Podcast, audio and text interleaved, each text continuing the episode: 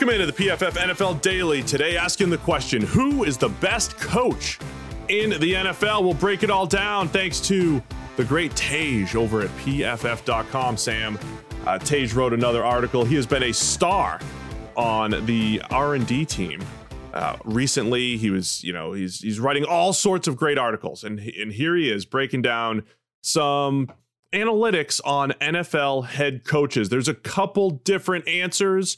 You've got head coaching wins over expected dating back to two thousand nine. We have the same thing back to two thousand seventeen. But let's start with this, Sam. Who did you think would be the top coach? And uh, who do you think is, you know, whether it's based off of Tasia's analysis or your own? Yeah, it's a very cool article. Um, I would go over to P F F dot com, read it right now. There's a bunch of different ways to look at this, obviously, um, in terms of the best head coach in the N F L. A lot of different ways you can quantify it. But I, I like a couple of the, the lists that, that the this analysis spat out because I think some of it tallies very neatly with what you would expect. If you're looking at the last decade's worth of coaching, the two names that are going to be at the top of your list, by and large, will be Bill Belichick and Andy Reid. Um, and then when you start to look a little bit more recently, when you start to look at just the last couple of seasons, Belichick drops down the list a little bit. And what changed? Tom Brady left town. And, you know, this has been the debate, right? How much of the New England dynasty um, has been Bill Belichick? How much has been Tom Brady? At the very minimum, I think the needle is turning towards Tom Brady, and Belichick has this fight on his hands now to, you know, claw back some of the credit that he had in the bank as being the greatest coach in N F L history. From a from a process standpoint, the way that this is viewed is essentially, okay, which facets of play, if you just use P F F grades, which facets lead to winning more often? And if you've listened to us enough, you know it's the pass game, you know it's passing, it's receiving, it's coverage. So what was essentially happening here is trying to say, okay, based off of those facets, how many wins Uh, did a head coach earn, you know, above expectation or, you know, to expectation or whatever it might be? I think the tricky part is unpacking how much the coach actually has on the grades. It's easy to just put grades into a box and say, well, a guy graded well, therefore you had good players. But of course, the coaches coach the players too, right? So there's mm-hmm. there's a little bit of crossover there. But yeah, you're right. Belichick, Andy Reid, Sean Payton's up there. John Harbaugh's up there. I just wonder how much we should give a pass, uh, not give a pass, but but boost Andy Reid or John Harbaugh, because they're up there without elite quarterbacks most of the time, right? Once once Andy Reid got the elite quarterback, all of a sudden they're just like locked into the A F C Championship the whole time. But up until that point, Andy Reid had a history right. of elevating Donovan McNabb and Alex Smith and everybody that he had coached. How much do we look at Andy Reid, John Harbaugh having Joe Flacco, now with Lamar Jackson, Mike Tomlin's had Big Ben, Pete Carroll has had Russell Wilson. A lot of these top quarterbacks have had the best, uh, a lot of these top coaches have had some of the best quarterbacks in the N F L. Yeah, and that's why, you know, getting back to the original question, who's the best coach in the N F L? If I was picking one name, the guy I think that I would probably be most confident in would be Andy Reid, because if you're doing that and you're working on the basis of, hey, you don't really know what this guy's stepping into, right? It's a, let's say you're doing it for a, a new franchise, a new expansion franchise. You've no idea what the roster is going to look like. You've no idea how good the quarterback is. Who do you want coming in, knowing that you're going to get like the best coach in the league to be able to give you the best possible opportunity of being good early?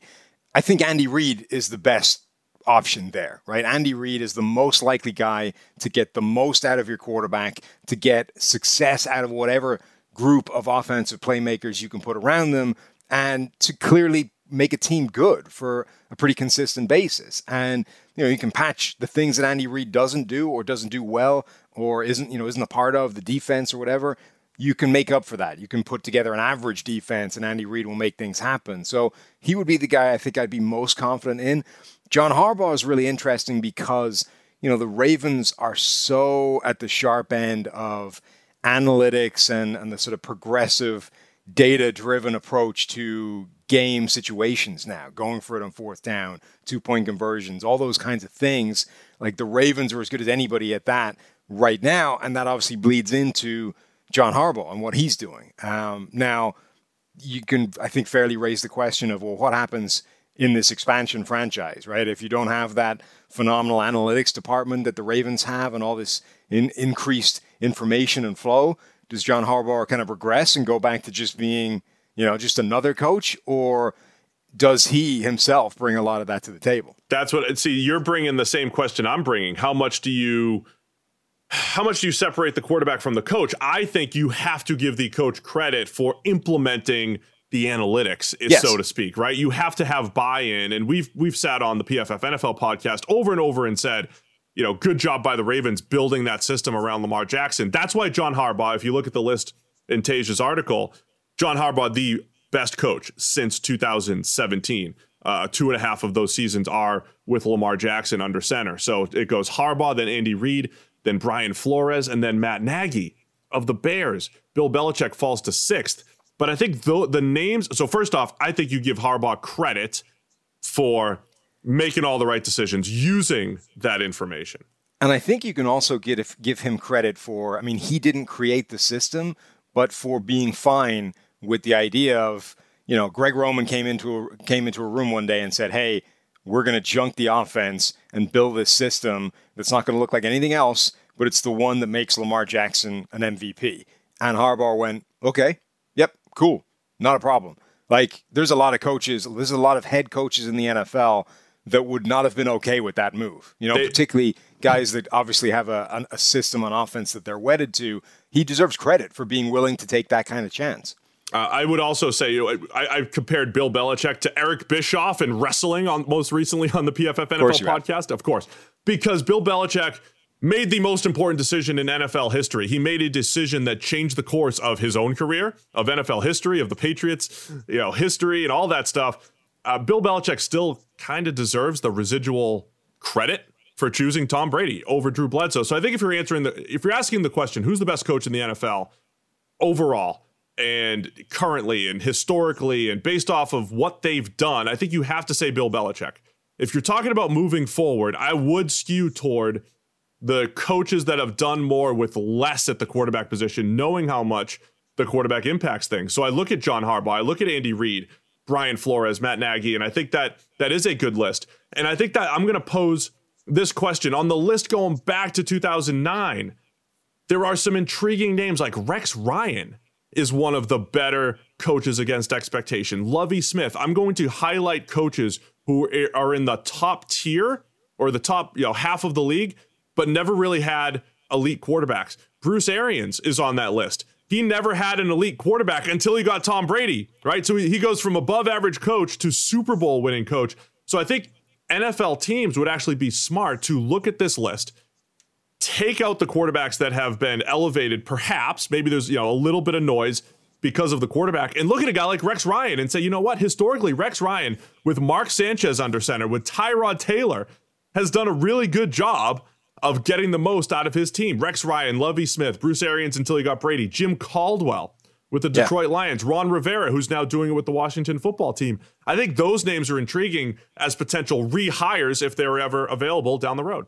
I mean, Caldwell is a fascinating one because Matt Patricia is one of the coaches that comes out worst from this analysis, which obviously tallies to everything we just saw over the past couple of years in Detroit. That thing was an absolute mess. But Jim Caldwell is the guy who, A, had the best record of any Lions coach in recent memory, and B, shows up well in these metrics. And yet Jim Caldwell was sort of fairly quickly dumped out of that building as obviously not the right way to go.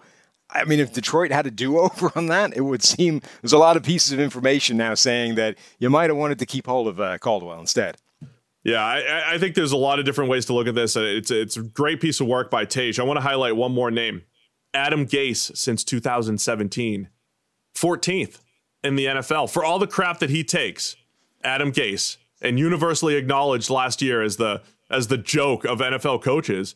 Um, I've made the point that he's been saddled with terrible rosters. I'm not saying he's done a great job, but the actual roster that Adam Gase has been working with the last four years of his coaching career have not been good at all. Yeah, but that's definitely another chicken and the egg on the other in the other. the other direction, which is how much was Adam Gase responsible for depressing the talent level of those rosters by being Adam Gase. The name that I think is worth highlighting is in the top end, though, again, is Sean Payton. Sean Payton comes in number five and has had Drew Brees for most of that time. But when he hasn't had Drew Brees, the guy has an incredible record of wins and losses with Teddy Bridgewater and Taysom Hill. And now we're going to see that for a year, right? Now we're going to get a full season of not having Drew Brees. So Sean Payton being ranked that high is a good thing, a good omen for New Orleans not falling off a cliff the way a lot of people might expect them to. Yeah, good test for Sean Payton for sure. So go check it out. Uh, just to answer the original question, though, I'm saying Bill Belichick is still the best head coach in the N F L, but going forward, I'm with you on the John Harbaugh, Andy Reid thing. If you're just going back historically, current coaches, who's the best coach for you? Like all time? Eh, since oh nine, when this first study in Tasia's article started. You giving it to uh, Belichick, you going Andy Reid? Let's go with Andy Reid. I think Belichick, Ooh. Belichick has been proven now, proven to be a product of Tom Brady. That's all I need to see. Oh, Sam, always, always on the Brady bandwagon, buying all the Def, propaganda, propaganda one. once again. Let us know who's the best coach in the N F L. It's P F F N F L Daily.